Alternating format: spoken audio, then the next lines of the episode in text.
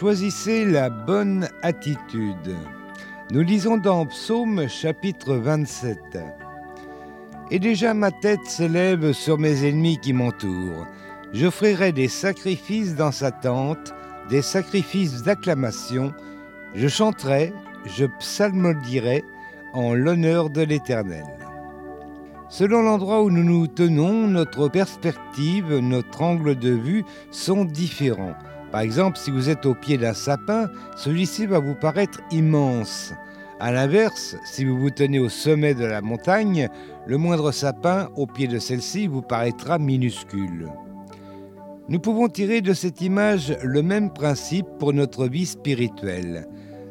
Zig Ziglar a dit Votre attitude, non vos aptitudes, détermine votre altitude. Autrement dit, à vous de choisir le point de vue selon lequel vous voulez vous positionner. Regardez David, vous pouvez ressentir à quel point dans ce texte il manifeste cette top attitude. Il croit et par la foi il visualise que déjà sa tête s'élève au-dessus des ennemis qui l'entourent.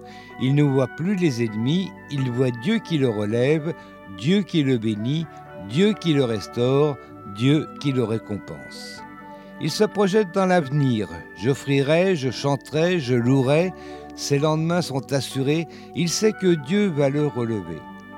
Il commence déjà à remercier Dieu pour ce qui va lui être accordé.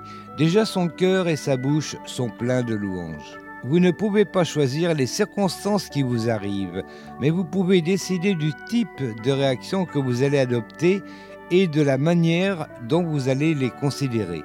Choisissez de les voir d'en haut. Choisissez l'altitude qui va vous permettre de vous placer au-dessus de la tempête, des nuages et des turbulences. Souvenez-vous, au-dessus du nuage, le ciel est toujours bleu.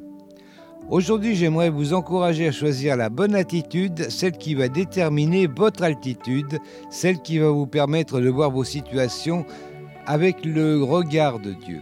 Y a-t-il une situation qui vous défie ou vous fait peur en ce moment? Des ennemis spirituels qui vous entourent, sachez que Dieu vous donne la victoire. Une action pour aujourd'hui. Dès maintenant, choisissez délibérément de voir votre situation comme David voyait la sienne, c'est-à-dire avec déjà la victoire en ligne de mire. Voyez l'issue favorable, voyez, entendez les louanges et les prières de reconnaissance que vous allez donner à Dieu une fois la victoire attestée. En réalité, vous pouvez même les lui offrir dès maintenant. Il s'agissait d'un texte d'Éric Sellerier.